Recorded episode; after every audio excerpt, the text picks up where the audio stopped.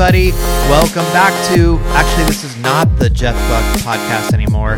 This is now the Teardown. This is the athletic podcast, post race podcast we've been doing. It has been behind a paywall since I joined the athletic in May.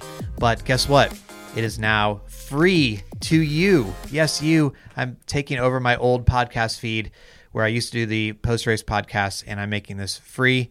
Uh, the Athletic has given me permission to do that. So thanks to them. Uh, the Athletic platform is still where you hear uh, the 12 Questions podcast, as well as well as um, reading all the interviews that uh, I do and the articles and analysis and all that kind of stuff.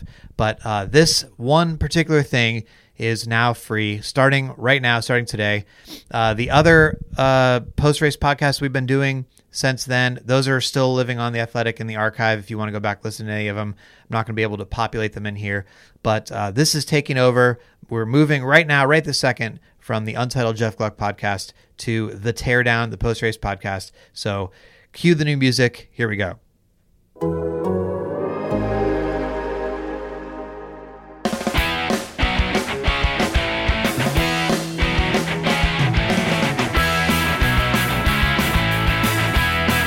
All right, everybody, again, it's me, Jeff Gluck. I'm back, and now I have company because I'm here with my coworker, Jordan Bianchi, also from The Athletic, and we are doing the uh, post race podcast. You know, Jordan, you were the first guest on the Untitled Jeff Gluck podcast. So now, fittingly, we do this podcast every week together. Although people that don't subscribe probably don't even realize that, but now they do. So, Jordan, how's it going? We're here at the Roval together. Good, good race. Entertaining race, uh, weird race, interesting post race. This is quickly in year two of the Roval is is living up to expectations as a can't miss NASCAR race. And I thought last, you know, it wasn't maybe as chaotic as last year's race to at the same level, but it certainly delivered. And that this is becoming one of those races that you can't miss. Well, w- let's recap the uh, the races we've covered together since we joined the Athletic. Were the Daytona July race, although I had to leave because it got rained out. So at least we covered the weekend together. Then this race, and then the next one that we're going to be both at at the same time is Homestead because we're usually tra- trading off. We don't need two people at the race necessarily. So this is how we viewed this race. We knew it was going to be a big a big deal and eventful, and it definitely delivered on lots to talk about. So I guess we should just jump right into it.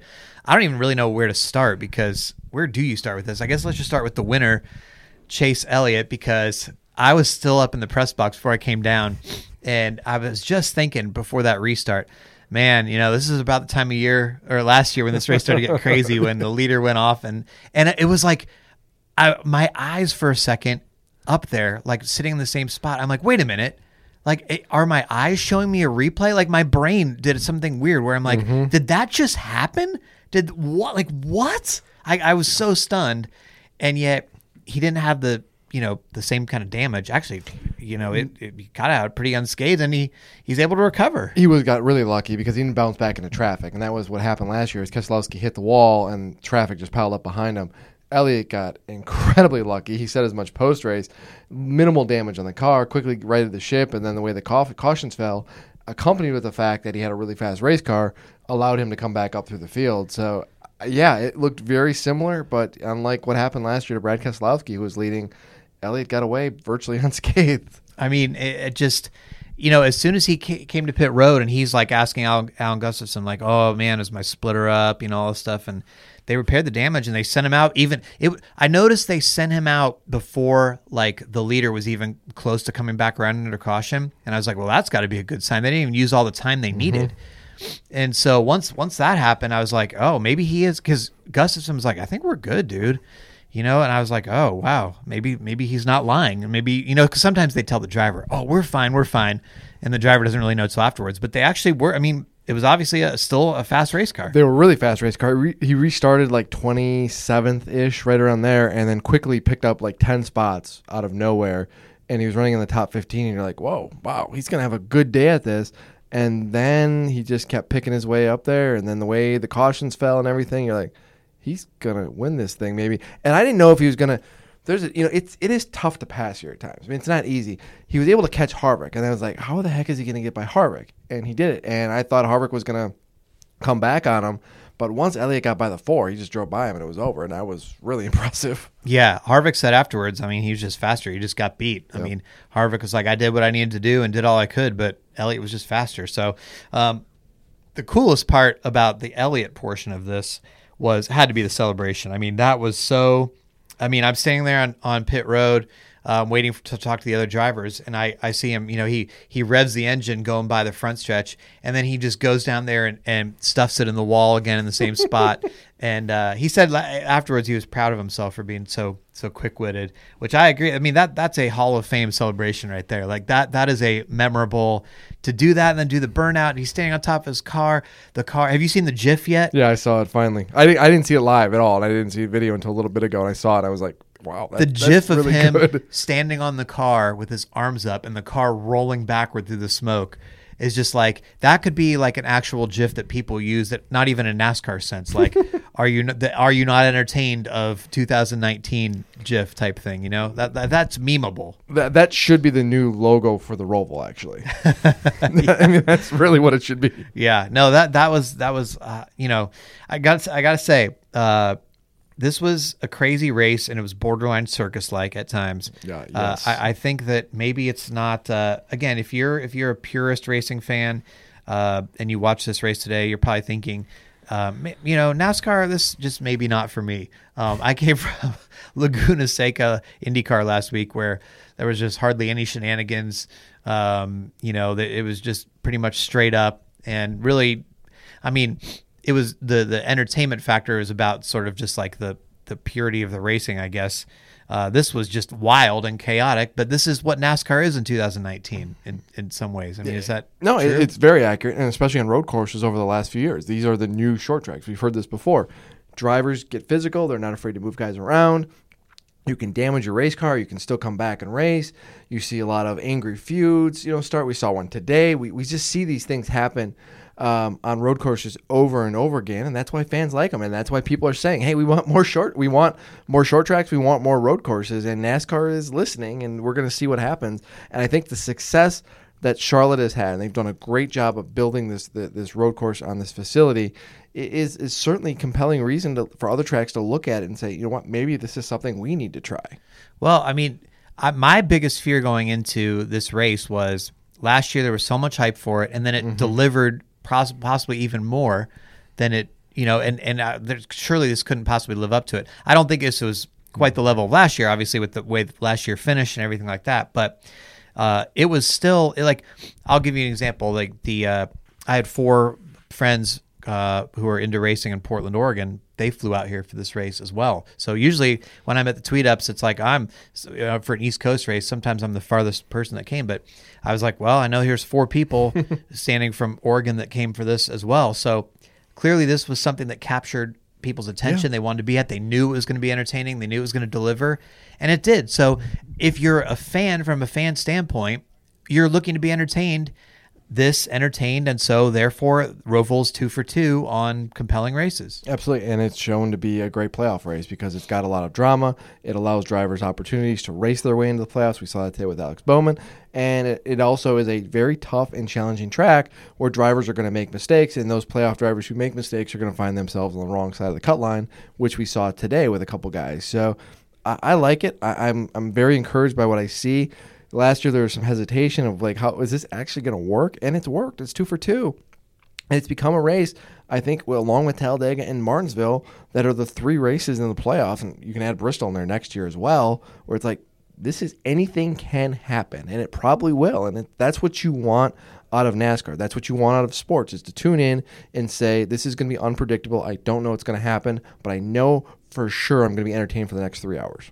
Yep. Well, let's talk about uh, some of the many other things that happened today. Uh, let's start with Ryan Newman because it sure seemed like up till the later stages, last few laps, Ryan Newman was once again going to um, somehow pull this out. He wasn't going to get let Eric Almirola pass him. Alex Bowman was going to have to go win the race in the position he was in. He, Alex Bowman had, had a great drive to get all the way up to second but he was too far behind Chase Elliott. Chase Elliott certainly wasn't just going to stop on the track and let Bowman win, even though they're teammates. Um, and so it really looked like Newman is somehow going to get in and then he blows the chicane. His second uh, fairly big mistake of the day after stalling it on pit road. Um, Newman ultimately falls short, but I mean, dude, the guy almost made the second round on sheer will and guts. I mean, they. He even said afterwards he was he's it was in that position today because he had to overdrive it all day. They they just No. were not even close, and that's that's been their season. He he elevated that team almost in the second round of the playoffs. Yeah, I mean, he for will, he willed the team. It was a gritty performance. He punched above his weight class all season long. They had a formula during which the race. is hard because well, obvious joke. Uh, you you can say that to Ryan. I if he's listening, I did not make that joke. Um, so you look at this season though; they've just done a great job of maximizing their finishes. And this was a race though, and we've talked about you. You have to have at some point. You're gonna have to go out there and perform, and you're gonna have to have speed. And when you make mistakes, like they had an issue on pit road today, and he stalled the car, you've got to have speed in your race car because it certainly goes a long way to helping you recover. You know, Chase Elliott was able to recover his from his mistake because he had a really fast race car. Ryan didn't have that car, and when you don't have that car, you're going to have to push it. And he just over pushed himself. And when you get back in traffic like that, you're just going to become victimized. You know, there was one time where Matt Tifft spun out, and Ryan had to dart through the grass, and he ends up kicking a bunch of grass on his, you know, grill. And so you th- those kind of moments, you just it starts to snowball, and it just goes downhill from there. And you never have track position at that, and you're in scramble mode, and and it's really really tough to get out of that. But kudos to him. I mean, that team did a great job. They went a lot farther this season than anybody thought they did. And for a good chunk of this day, it certainly appeared that he was going to go on to the round of 12. Fell a little bit short, but it's not for lack of effort. Let's talk about Alex Bowman. Uh, he ends up making it in, kind of against uh, all odds there late. I mean, it certainly didn't seem like he was going to make it. And turns out uh, he had been pretty sick. He said from lap 10 on, uh, he was feeling tingly and felt like he had nothing physically. Um, he obviously made a mistake yesterday in uh, practice. This is Saturday I'm talking about. Uh, wrecked his car, had to give up his front row spot, goes to the back, uh, then makes a mistake on lap one by spinning in the chicane. Um, you know, really disastrous start for him. Had to rally back all day. Uh, spins Bubba Wallace after Bubba Wallace flipped him off too many times. Said uh, maybe stick that finger back in the car and it wouldn't happen to you. He said afterwards, but uh, you know he's uh, he he really had to um, you know overcome that. And then afterwards, he's sitting on pit road. You were there. You want to give your eyewitness account of what happened? Yeah, so Alex Bowman gets out of his race car and is immediately you can just slumped. I mean, a lot of drive the heat today was excessive. A lot of drivers felt that the fact that he was sick added to it. Gets out of his race car, immediately falls back against his car and basically slides to the ground. It's like okay, you know. Then he takes off his helmet and it's he's he's out of it. I mean, he's not feeling well at all. He's sick.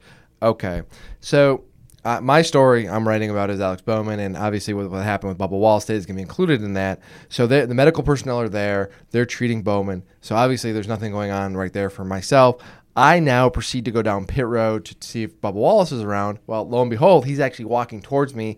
I catch him, ask him if he can talk about the incident. He says nothing. He's very stoic, walking with a purpose following him, makes a beeline for Bowman against his car, doesn't hesitate, walks over to him, leans down, and splashes water, or I think it was Gatorade actually in retrospect. I tweeted it was water, but it was actually Gatorade. Splashes Bowman with a bunch of Gatorade. The Gatorade splashed. Uh, some medical personnel was there. Jeff Gordon got a bunch of it, and then they, he said something to Bowman, and I don't know what he said. Uh, and then Wallace made a beeline out of there and got out of there, and it was interesting because everybody was just like, "What just happened?" Like Gordon was like, "What's going on?" Everybody's just like, "It happened so quick, and it was over so quick. No one know what to do." Usually in those situations, you see crew guys hop in, and no one hopped in because it just was over in a blink of eye. Plus, you had no idea what Wallace was going to do until he actually did it. So it, wa- it was an interesting post race scenario, uh, a situation. I've never seen one like it. Who all did you talk to about this whole uh, this whole story that you're doing on on Bowman? Sure. We talked to Greg Ives, Bowman's crew chief. We got comments from Bubba Wallace's crew chief. We talked to Jeff Gordon and Victor Lane, who had some very interesting comments about Bowman and the day he had, and had some really good insight on things and his perspective. And you know, and I think Ives really hit the nail on the head. And I don't want to give too much away. I encourage you to read on theathletic.com um, on really on his perspective because there were some moments there where Ives was kind of uncertain on how the things were going to unfold. So Jordan's story will be on the Athletic, and uh, of course, we hope you're a subscriber. If you're not, uh, you can still. Well, we have the playoff deal going on now, so you can still get forty percent off of The Athletic by going to theathletic.com slash green flag. That will give you the 40% off deal for the entire year.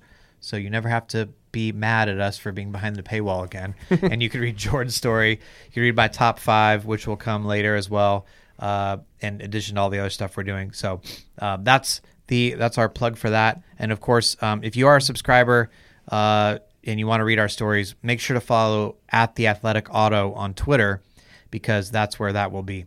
Um, Bowman also talked about outside the care center, and he talked about Wallace. Uh, you know, are, are you worried about that feud going forward? Because now Bowman, he's in the playoffs. He has two non-playoff drivers angry at him.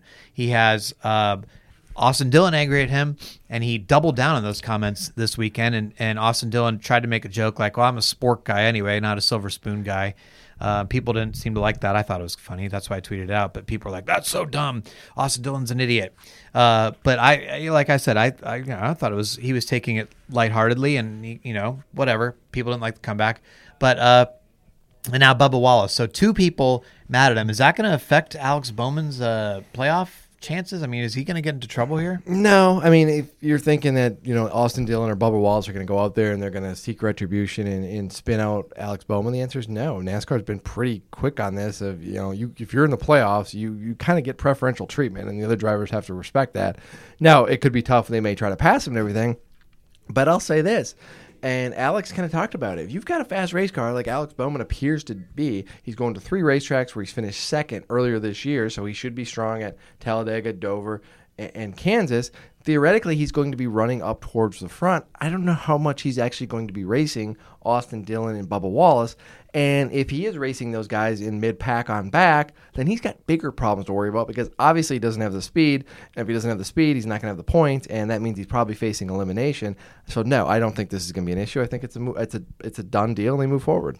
I don't know. I don't think I agree with you. I mean, Martinsville's a good place to where even if you're like lapping somebody or something like that, I'm not saying- go, "Oh man, I got loose in turn four. Oops." Yeah, I mean, I get it. I mean, yes, they can make it difficult for him and everything, but I, I mean, again, NASCAR polices this really good, and if you're if you're an Doesn't Austin, matter. Ask Joey Logano. that is, that is very true, and Logano probably cost him that that cost Logano a championship. But or okay, let's say that something like that happens, and we saw this earlier with with Johnny Sauter and Austin Hill. Uh, you know, a similar situation, apples and oranges, a little bit. I mean, are those guys willing to risk a suspension? I mean, that that's what it comes down to. I mean, and I don't Does think Bubba Wallace care?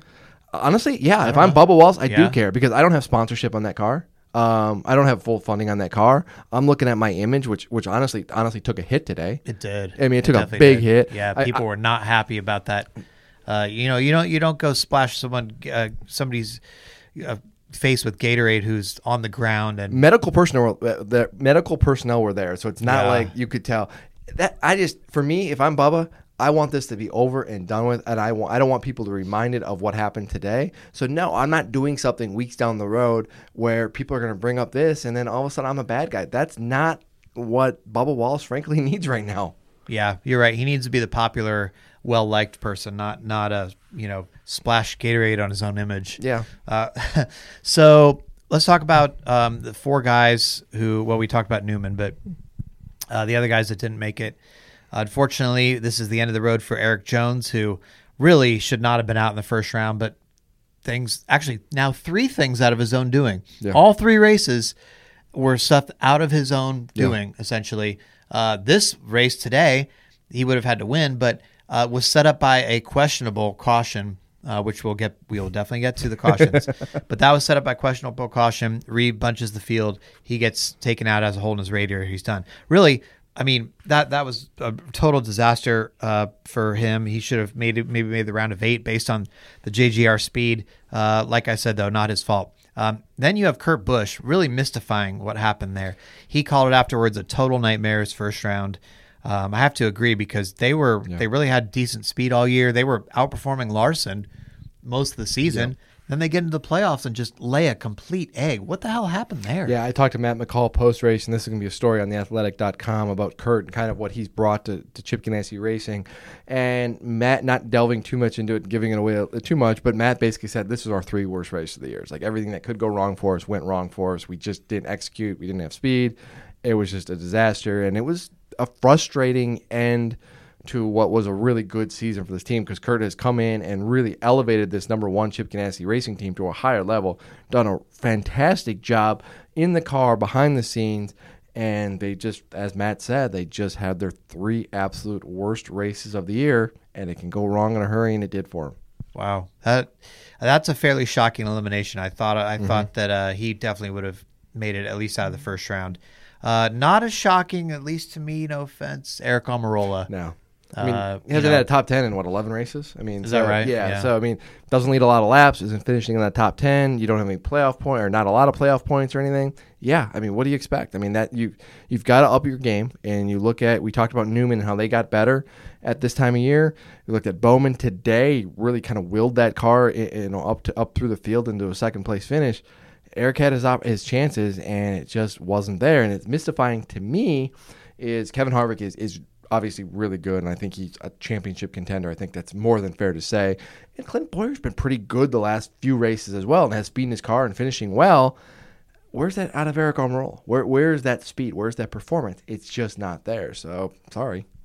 Yeah, so uh, round two is going to have what three J, JGR cars, three Penske cars, uh, three Hendrick cars, Mm-hmm. Yep. two SHR cars with Harvick and Bowyer. Yep. Um, who Larson. else we got? Larson. Yep. That's it. That's it. Larson. Wow. Yeah. Wow, that's something else. So you've got three teams taking up seventy-five percent of the round two Yeah. playoffs. And I think, and I this is something I did talk to Jeff Gordon about, and you'll see it in the story that I'm writing. Is you know we've heard a lot this year about Hendrick and their woes, and, it looked like at, at one point this summer they really had a lot of speed in their cars. They won at Chicago.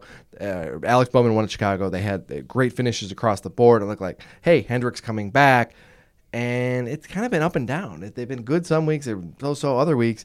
But at the end of the day, they've got three cars going on into the quarterfinals. I would not have guessed that. I wouldn't either. I, I wouldn't either. Um, William Byron looks really good. Chad Knaus and William Byron are doing a great job over there.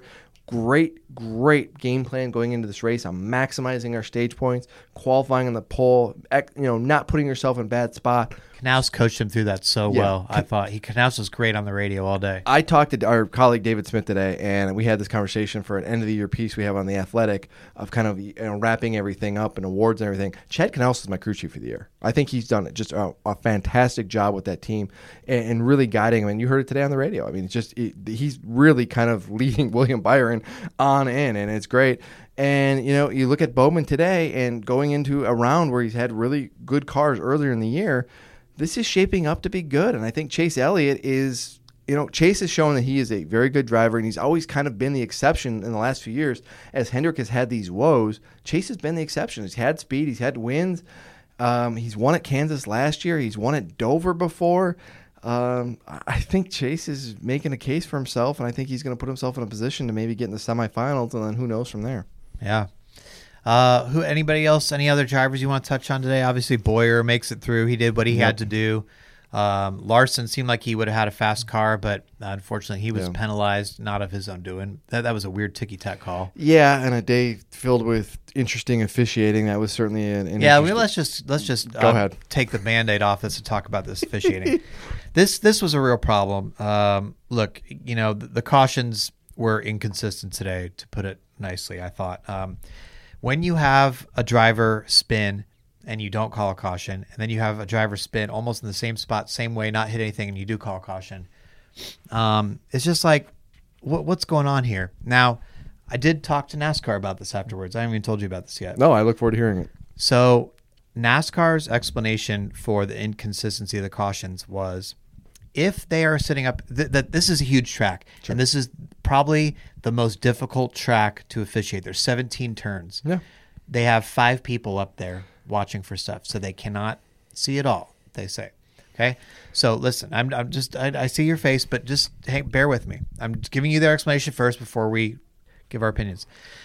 So, you know, they have camera angles, of course, and they could see things. Their explanation was if they see it happen, for instance, with Stenhouse spinning, they called a very quick caution in the chicane, the backside Yeah. chicane. They happened to be looking at it at that moment. They called it. If they hear from one of their spotters around the track, car spinning, then they look at it and the car, they they see the car moving on or exiting. By the time they've seen it, they let it go. You know what I mean? So No, I- that's yeah. that's what they're saying. They're saying if they see it in real time, they're going to call it. If not, it, and they've seen it, and it, it- they may yeah on the replay it looks like similar, but to them, their live eyes, this is their explanation. They say that that's they that's why the inconsistency. Go ahead. I understand what they're saying. I get. It- It's tough to manage the race here. There's two things. If you have five people up there and you're not able to see everything at once, well, then you need more people. Bottom line. Secondly, I don't know why on road course races NASCAR doesn't use local yellows. I think it would go an incredibly long way to solving a lot of these issues where you just have a local yellow, you don't have to have a full course yellow, and whether you threw it or not, it would really just erase this debate and it would solve the problem and it would make it so much more straightforward. It's what other series use on road courses. I don't get why NASCAR doesn't do this. Well, I think they like the cautions because when you have Sure. a caution, the leader goes off into turn one and stuffs it in the wall for two straight No, years. I- I get it. So they Cautions want breed- the yeah. yes, they want the entertainment value. Now today had too many cautions toward the end, and it was caution, caution, caution, caution, caution. Um, if they had called every one of those earlier in the race, then you would have had even well, obviously you would have had even more. But I, I personally, I'm, I'm I would like to sort of find. I, all I care about is one way or the other. Just Consistency. do it the same every time. Yeah, that's, that's we talked about this a few weeks ago after Darlington. It's just for me, it's consistency. I just want it one way, and that's what drivers and teams want. If you're going to call it this way, then call it this way, but don't deviate in the race. If this is a caution, this isn't a caution. It's just it, it's not fair to the participants. And these are the playoffs. There is a lot at stake, and if you're going to ask your drivers and teams to up their game to a higher level, and you're going to put the pressure on them to be these superhuman beings and come through in the clutch and you know et cetera et cetera then i expect the same out of the officials Yeah, and then you had a some. It seemed like they got the they had trouble getting the lineup set a couple times today. Yep. They couldn't get Keselowski moved where he wanted it. Chase Elliott was still upset about that after the race. Um, then at the end of stage two, they couldn't get it restarted for whatever reason, um, and it just ended uh, under caution. That wasn't good. They they wasted some laps toward the end when there was uh, oil on the track, and, And they a- were just trying to axle. Don't forget an- the an axle. axle on the track. Um, a car had pulled off uh, Garrett Smithley, and they were about to go back to green, and drivers were screaming about it. So then, then they put the oil dry down after they had already wasted a couple laps. So, it, you know, this was probably the the worst officiated race of the year that they've had.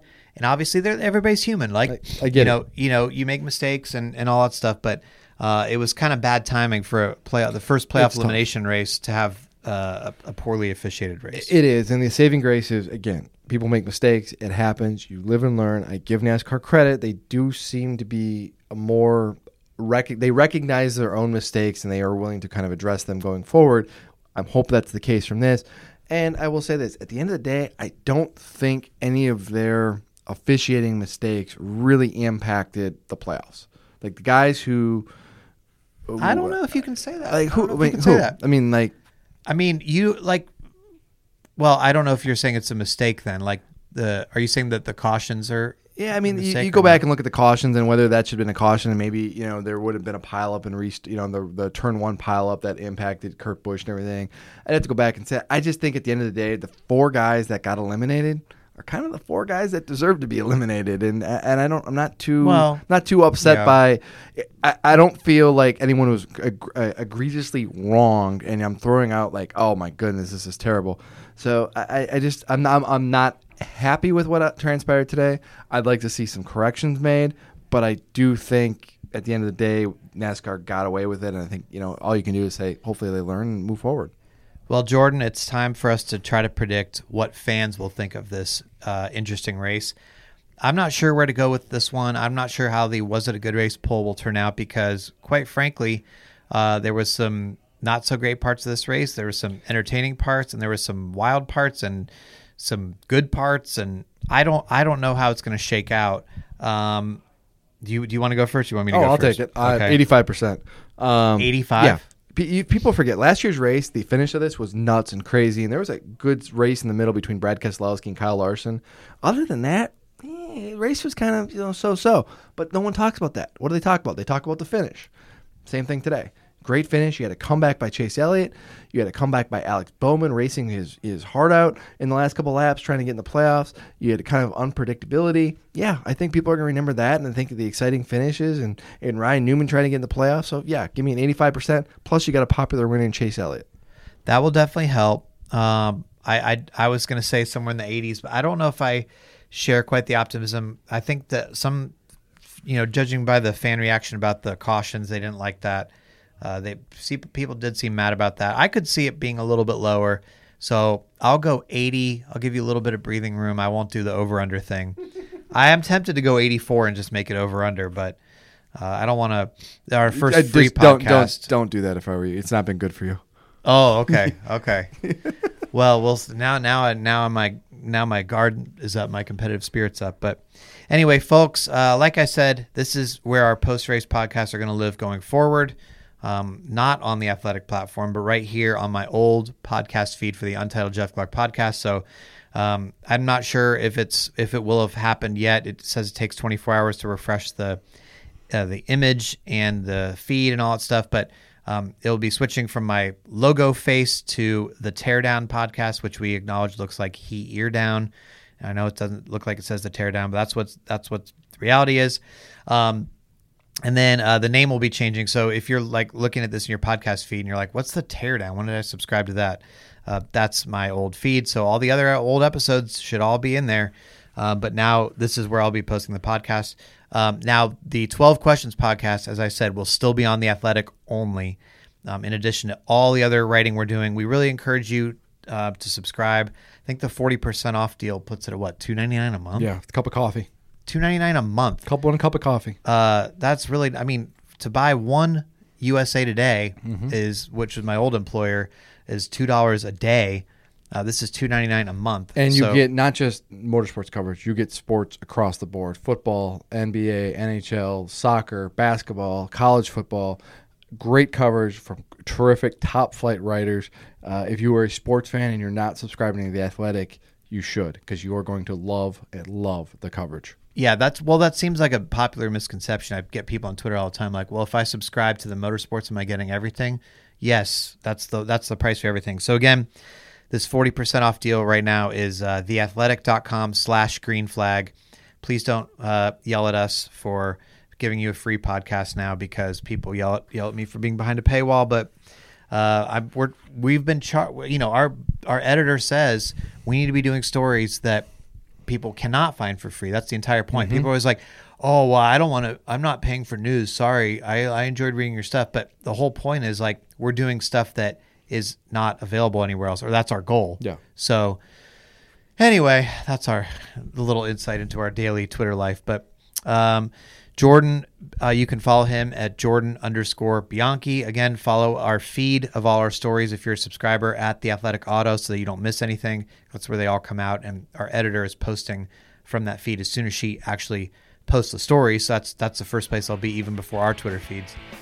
And of course, uh, I'm Jeff underscore Gluck. Thank you so much for listening, and we will talk to you right here next week on The Teardown.